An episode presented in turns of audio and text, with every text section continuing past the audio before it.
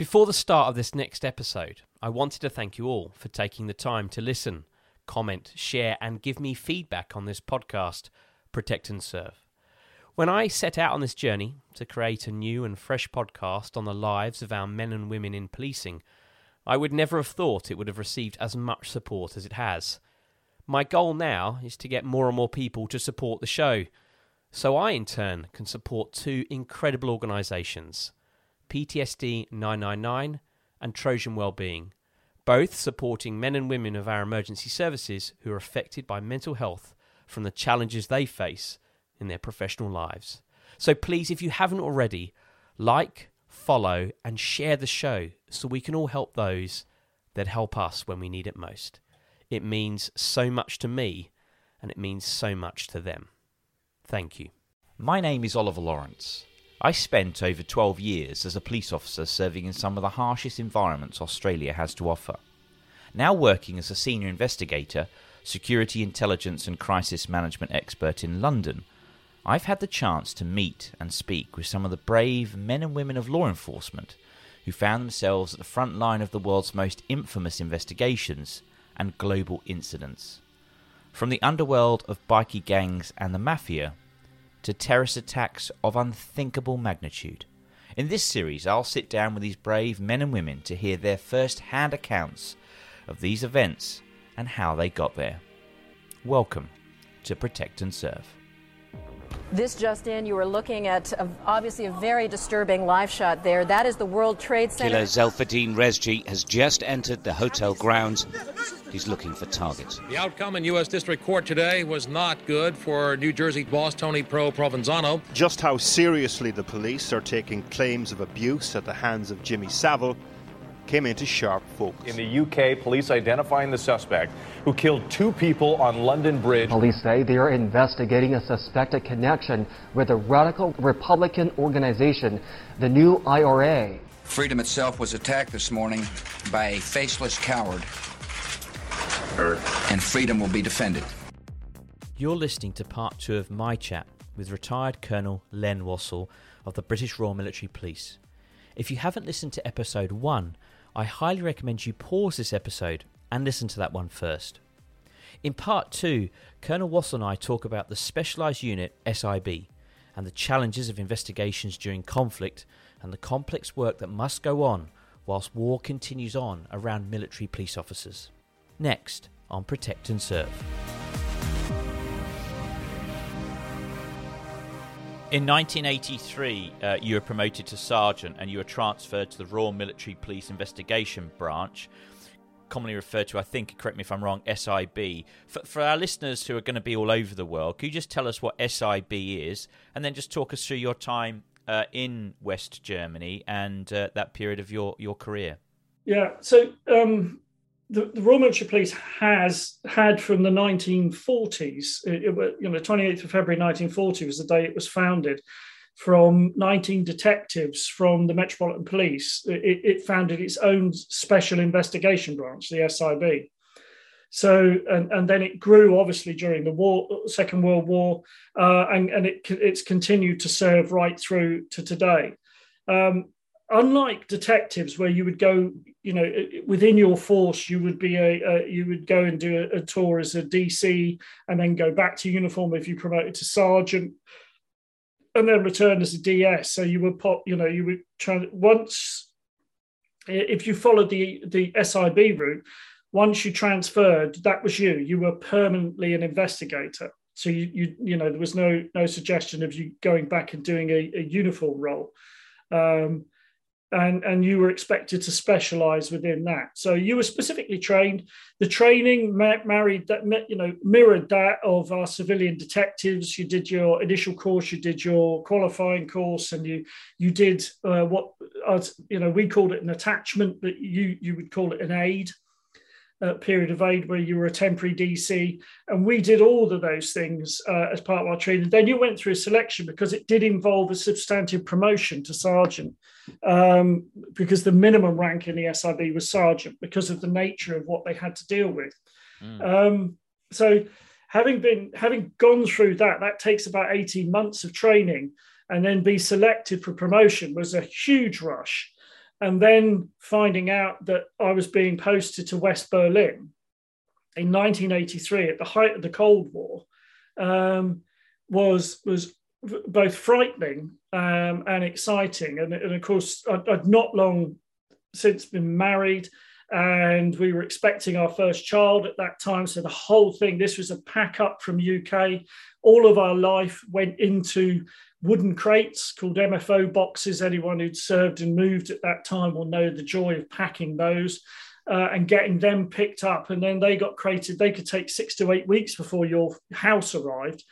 Um, and then going out to West Berlin. And I remember vividly the journey across Germany. I drove over, so I stayed with friends in Osnabrück in northwest Germany, and then I traveled to Helmstedt, which was on the inner German border, the Iron Curtain that ran from the Baltic all the way uh, down to the, um, I think it's the Adriatic or, or, or certainly the Black Sea.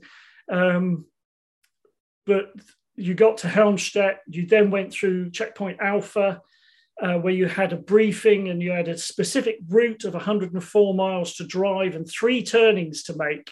Because uh, if you got off route, you got sacked and sent out of Berlin, which is never a good thing before you've even got there. So you had to stay on route. But then you had to go through Checkpoint Alpha, which was, I mean, it was the, the, the, the Cold War.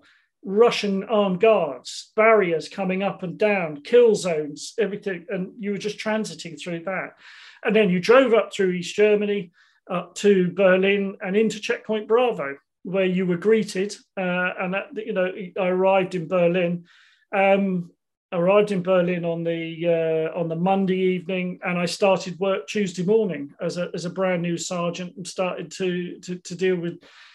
It, it, you were expected then to take on the um, the stock and trade uh, of the lower end cases, you know, but I mean that included grievous bodily harms, uh, you know, violence offences, um, lower end sexual offences, um, and all manner of theft and thievery um, and misconduct. Those are the ones that you were expected to do at the time. So that that was where I started. These are offences which are, are being alleged and committed by British service personnel. Is that correct? Yeah, yeah, we, we were there. So in in in that sense, the Royal Military Police is the county force of the army. The Royal Navy Police, obviously, for the Royal Navy, and the Royal Air Force Police, likewise. So we were the county force. We were there to police our community. Now that's civilians as well. So so you know, there's the families, and and at that time, the the the number of British personnel just British troops in Germany was um, uh, uh, was 250,000 troops in West Germany and and a brigade level, so uh, about 10,000 living in Berlin. And then, of course, you've got their families as well. So, you know, you multiply that by three. So you've got, you had a community in Germany, uh, West Germany, of about a million people that were being policed by, you know, uh, the, the, the military police um, in the normal sense. And it was normal policing. This was every day from uniform, but patrolling, doing everything from traffic offences through to, um, and then ourselves when we were called out to deal with the the more serious stuff. I'm just interested to reflect on one particular case that you've uh, kindly shared with us, which is on your first week arriving in West Berlin. Uh, you were woken up at 2 a.m. to a fairly serious uh, sexual offence allegation uh, to which you are joined by your colleagues, your senior officers. That's a, a very full on, very full on investigation, often involving a number of witnesses, sometimes many suspects, uh, depending on what the situation is. But please talk us through that case. It sounds quite incredible, especially as you're just new into the area. Yeah, I'm new into the area. It's the first week that I was, uh, you know, on duty on my own without someone holding my hand and getting me used to, to operating in Berlin. Uh, and the knock on the door, uh, because I hadn't even had my phone installed at that point, came from one of the patrols who said, Oh, there's an allegation of rape down in Spandau in Berlin, which is an area where the old Spandau prison was. Um, so, uh, and they said, Oh, could you pick up the Sergeant Major and the Staff Sergeant, were the, the other two investigators in the team? Because the officer commanding, who was a captain, was on, on holiday at the time, so he wasn't uh, available. Um, and I'd been with them earlier in the evening. We'd been out for dinner um, as, as, a, as a team.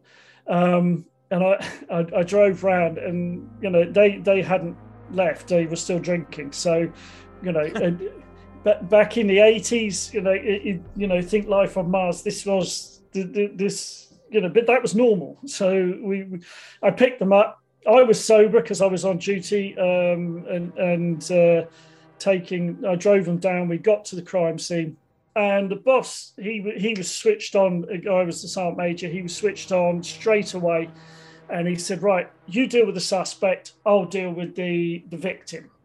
uh, we'll find out what's going on. So the victim was a local lady from West Berlin, um, and it turned out that there were seven separate suspects in an wow. allegation of a sexual offence against her. So again, this is 1983. Um, I had seen a sexual offences box during my training, uh, the the old sexual offences kit, uh, which ours was sourced from the Metropolitan Police actually. Um, I had seen one and I'd looked through one. I'd never used one or had any real instruction on it. But by close of play that day, um, with myself and a, a, a reservist uh, lieutenant colonel from the Army Medical Corps, we'd conducted uh, seven full sexual offences examinations on these suspects. They'd been arrested, they'd been cautioned. Um, uh, I'd arrested seven people in one night. I'd cautioned them all. Uh, this is all being done in a good old fashioned police notebook. Every note, every exhibit is recorded in the notebook. It, it, it's really, you know, very mandraulic process. Um, so I can remember, you know, it, it got to about nine o'clock the next night and I'm back in my office with seven piles of bags, exhibit bags of clothes, of, of, of, swabs, and everything else. And then I had to bag those swabs into separate bags to be able to put them in the freezer because we had to transport them the next the next day. They were flown to the uh, the LGC lab in London. Um, and then we began. I think I got about two hours kit by the time I'd written up my notes and everything else, and we'd done the initial reporting. And We were back in, and we had the first suspect in um, being interviewed, and the, the, interviews back then were judges' rules interviews. So you know, it, it was um, very much uh, confrontational. You know, uh, and we got on with it. But then by the close of play, the second day, having had sort of two hours kit now in, in, in going into my third day of work, um, we'd done the initial interview on all of them, but um, it was a it was a massive introduction to serious crime. You know, the, the, the, all crimes are serious if you're the victim, but this was just, you know the, the, serious level of of crime that uh, that we were dealing with. Obviously, when when you're overseas dealing with these particular issues, and there are serious allegations against British service personnel in a foreign country, is there a kind of a political sphere operating in terms of having to brief up to very senior figures as to an allegation which you know which could be reputationally quite damaging for the service? How does is that a, is that a thought process you're going through in terms of managing that reputation is that something the bosses look after? That's not really for you to worry about well, you have to be aware of it. You had to be aware of it. I mean, but given given the the, the authorities in West Berlin had um, had bedded in and had processes going back to 1945, um, we had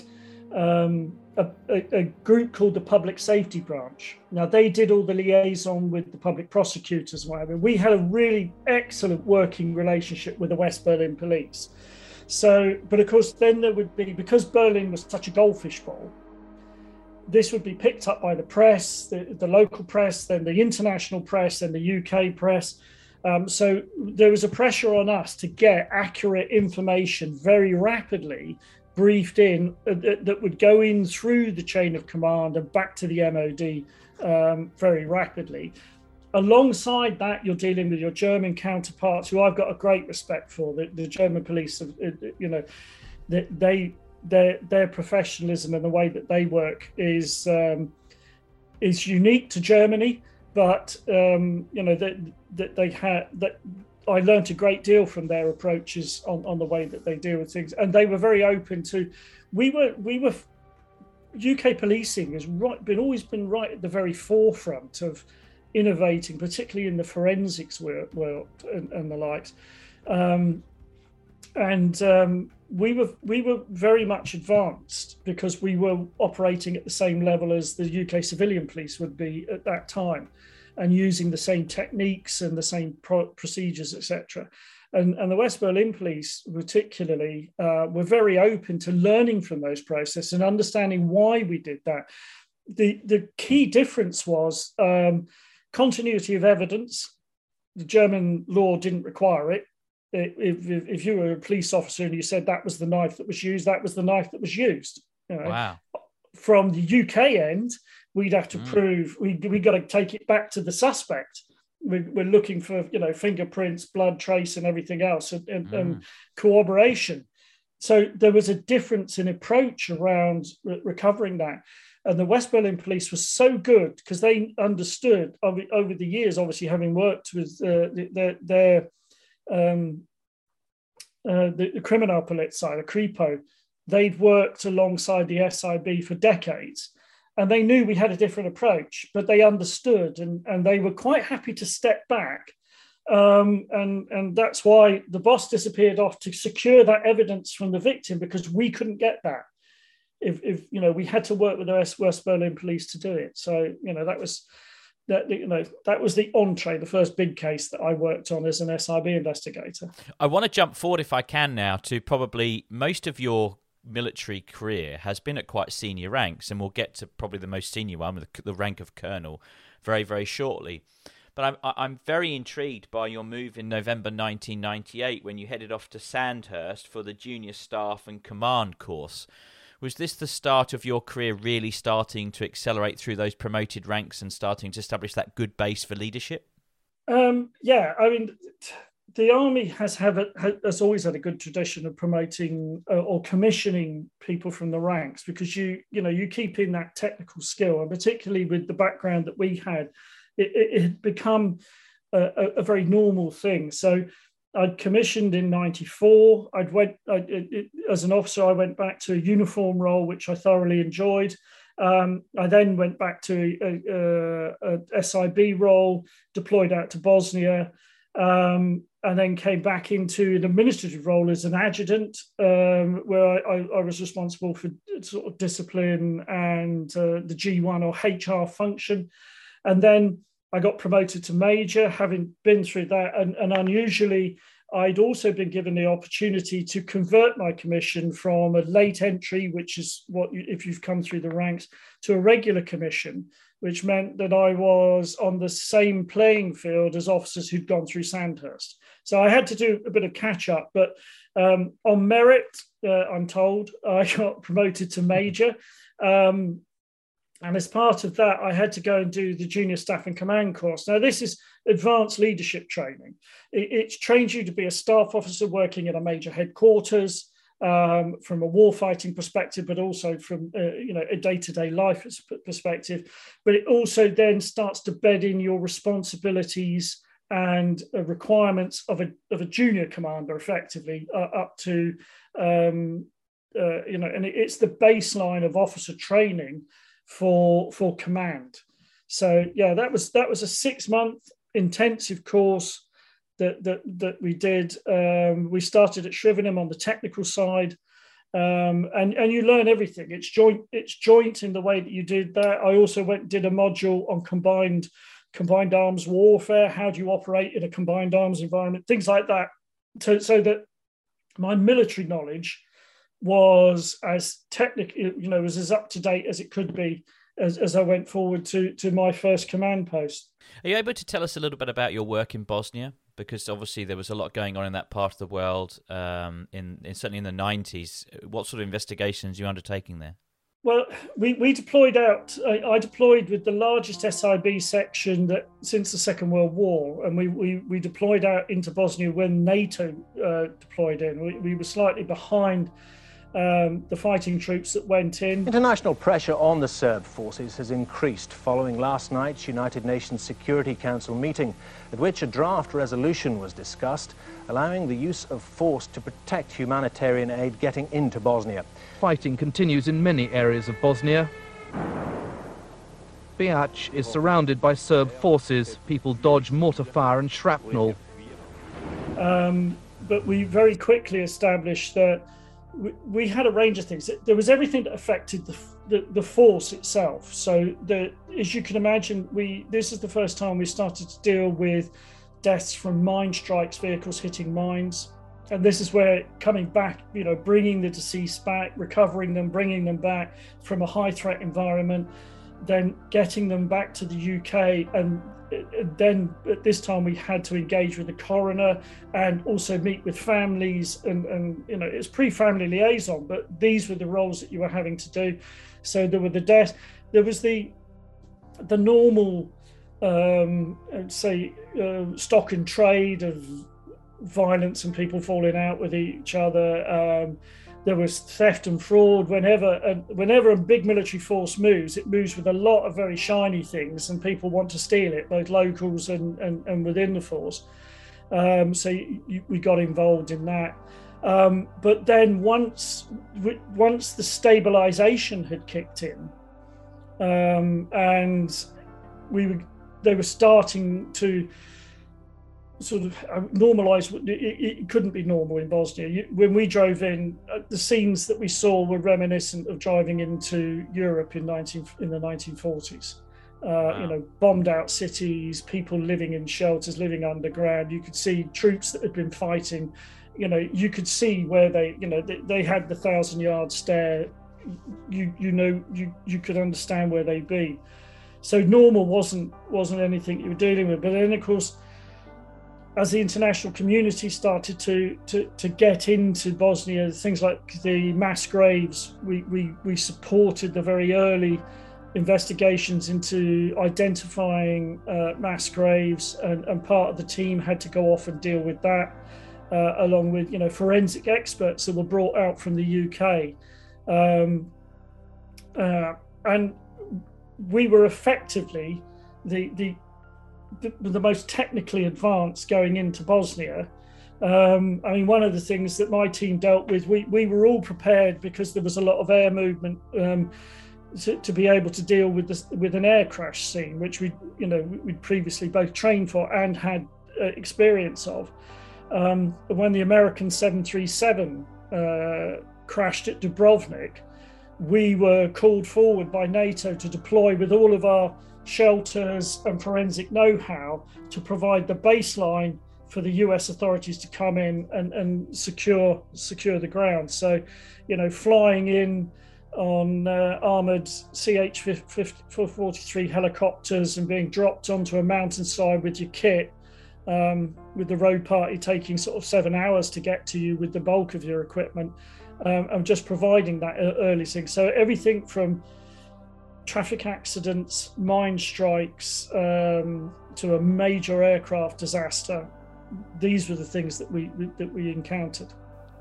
Talk us through that one because that's quite an interesting one. That aviation incident you talk about, the 737 coming down, because not only is that a, an aircraft incident involving fatalities, the fatalities involved in that are U.S. senators. What is just describe to us going to a scene like that and the challenges you face because having done forensic crash investigation work myself and having to deal with only light light aircraft aviation incidents, I, there's a totally different scenario when you're dealing with a large aircraft, large payloads of fuel, um, obviously large casualty rates. What's what was what's that scene like? Um, when when we flew in, uh, I remember looking down through. I mean, the, the crash, site, crash site was about 600 meters above sea level on a mountain. Um, and they, they, the, the, French forces who had control of the area had provided the security around the route. The US forces had deployed US Rangers to provide uh, cordon security. Um, and we were the first of the sort of specialists to come in, and, and we set up a base camp at, at, about five, you know, about 100 meters below the crash site, um, outside that. Um, and you know, you, you, the basics kick in. It's you need to get control. So the cordon, where's the cordon? And you had they they were still looking when we arrived. They were still looking for survivors. Um, it was you know we were there, or they were looking to identify the dead. And to my horror, they had two helicopters hovering low, and I could see the helicopters were moving large, the downdraft was actually moving parts of the um, of the aircraft across the ground. So, of course, from an air, you know, understanding about air accident investigation, the distribution of that aircraft tells you a great deal about it. So if that's moved, it tells you something different. So um, we, we, you know, the first thing we sort of said, you know, can we get the helicopters up? Um, the, the other thing that we then discovered was there was a mine risk on that mountain. Wow. So every route into that mountain had to be mine cleared. So you needed engineers to come in and do a mine clearance to get so. And of course, if they saw what they thought were the remains of an individual, the, the a route had to be cleared in, and and this was something that even by this stage we were we were very used to with the the various uh, high threat environments where mine strikes had happened on our own vehicles, and you've got you know deceased inside uh, you know a burnt out vehicle, but you can't get them out, and then not only with, with, things like that, with, with the burnt out vehicle, you've not only got the risk of mines, you've got a risk of ammunition within the vehicle, which may have been compromised because of the heat of the explosion, whatever. So, you know, when, when investigators are sent forward to go and do that sort of work, it is it, it's not an environment or a sort of crime scene investigation that you would teach in uh, you know civilian civilian police officers to do. They would call in ATO um, or, or uh, they would call in you know navy bomb disposal to deal with with things like that. Um, but this this was routine for us. I'm I'm going to jump a little bit ahead here, and I'm I'd like to reflect. You know, probably two of the biggest conflicts that um, our country has been involved in in the last two decades would probably be, notably, be Iraq and Afghanistan. Both conflicts have seen us uh, lose troops overseas. Today they lined the streets to pay tribute to the eight soldiers killed in Afghanistan last week within 24 hours of each other. A deadly betrayal. Three British troops have been killed by a renegade Afghan soldier in southern Helmand province. A terrible day for the British Army. A seemingly endless list of casualties reported in Afghanistan, and the bad news just kept on coming on the front line of a war which has claimed 184 UK service personnel in eight years of fierce fighting. A British soldier has died in Iraq while serving with the 2nd Battalion, the Duke of Lancaster's Regiment.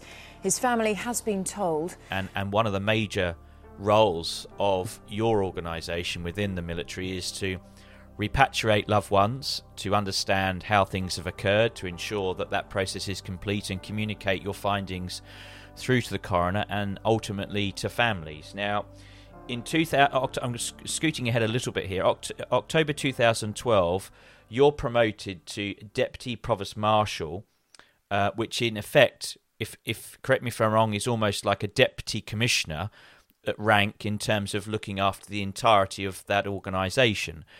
What is the fundamentals? What are the important things? What are the pressures when we are at war in Afghanistan and Iraq? Of your roles and responsibilities in making sure loved ones get the answers they need to uh, what has happened overseas to their sons and daughters? That was um, in August 2010. I was promoted to full colonel and uh, took on the role as deputy provost marshal investigation. So I had I then had responsibility for policing and investigations across the whole army and and and with, with certain tri-service aspects.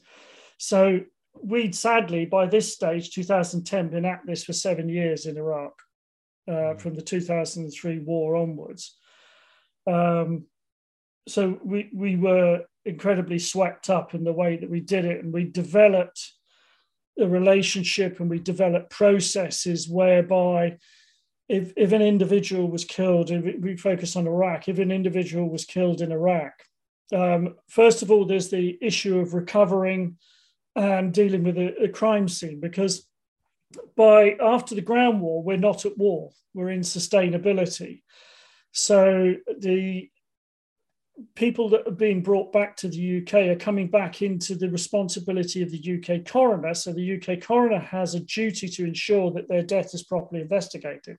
That's what fell on the, the service police, the Royal Military Police, and a collective unit of Royal Navy RAF and Army SIB investigators deployed on every deployment, um, and, and, and their workload and the risks they took were enormous, unprecedented in, uh, in, in, sort of modern modern policing. It, it, it, there's no comparison. So, so, but you've got to deal with it. You know, that's where we perfected, and we took it from Northern Ireland. We perfected crime scene investigation in under 20 minutes. You sometimes had 20 minutes in a secure environment to do your whole scene.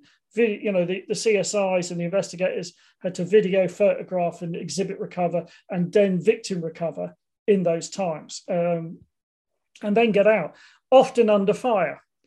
Uh, often at risk of mortar attack and, and you know the likes of things that, are going on. This became the perceptual distortion is that was normal. Um, then the individual would come back we set up a process with the, the, the, Defence Medical Services, which were absolutely fantastic, top draw.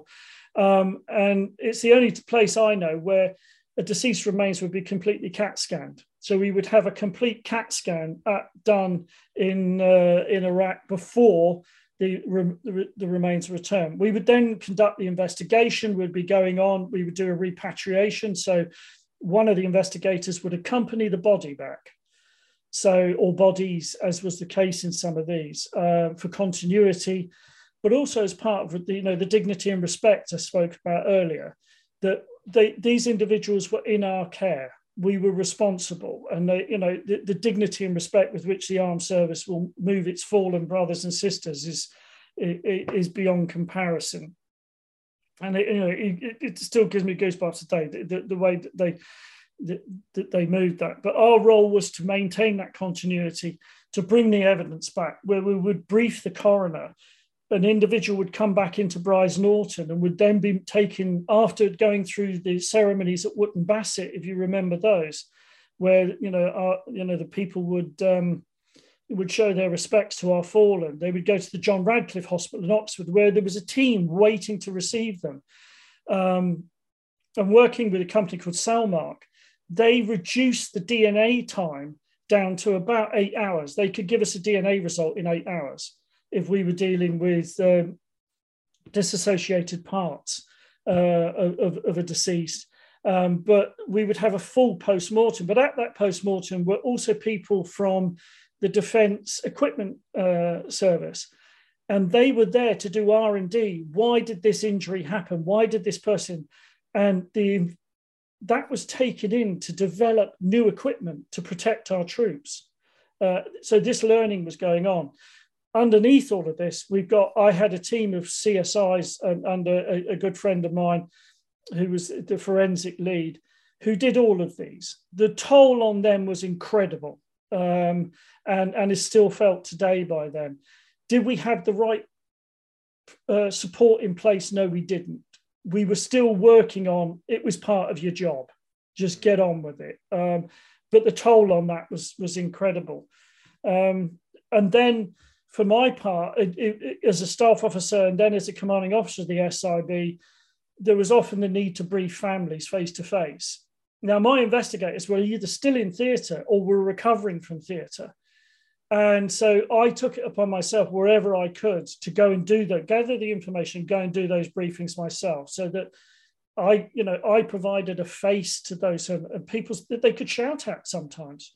Why did this happen? Uh, you know, you know, and as as you well know, sometimes you can never establish exactly what took place. So, explaining to their solicitors, explaining to um, the families and just giving them an honest face and actually saying to them, we'll never know that. Um, and why? And it's not. And you know, it's unhelpful. There was there were there were times where it was unhelpful where members of the civilian police who were family friends would say, "Oh well, they didn't do the forensics properly." Well, we did do the forensics properly. In given that we had 20 minutes on the ground and people were shooting or bombing us at the time that it was doing that, and you've no experience of that and and this also almost at times tacit ignorance that there is no policing outside of UK civil policing. That's not that, that is not true. There is a whole world of policing outside of the way that the UK civil police do it. Don't get me wrong, the UK civil police is a gold standard in this world. But the military police, the, the you know, the service police as they are today, are trained to operate in environments which you could the, the civil, civilian police could not even consider. You have to remember historically, when Northern Ireland blew up and the, the, the RUC, this, the, the, the um, confidence in the RUC was under, undermined, a number of civilian police officers were taken over, particularly to work in CID. But the bulk of it was Royal Military Police taken from all around the world. They formed three regiments that went into Northern Ireland of military police to do day to day policing because that's the environment that when it all goes wrong, that's when you need your that's when you need your service policemen and women. You're listening to part two of my chat with retired Colonel Len Wassell of the British Royal Military Police. In part three, Colonel Wassell and I talk about the challenges of advanced recording equipment, leadership, and the rules of engagement. It wasn't part of the official equipment, but individuals did take body cams in. If they record what goes on, then of course it's it's the best evidence because you can't deny what you're seeing. This and much more next on Protect and Serve. Protect and Serve is a Mash Pumpkin production, hosted by Oliver Lawrence, research and questions by Oliver Lawrence and Robert Winstanley, produced, edited, and sound designed by Jack Lawrence. This podcast is part of the ACAST Creator Network.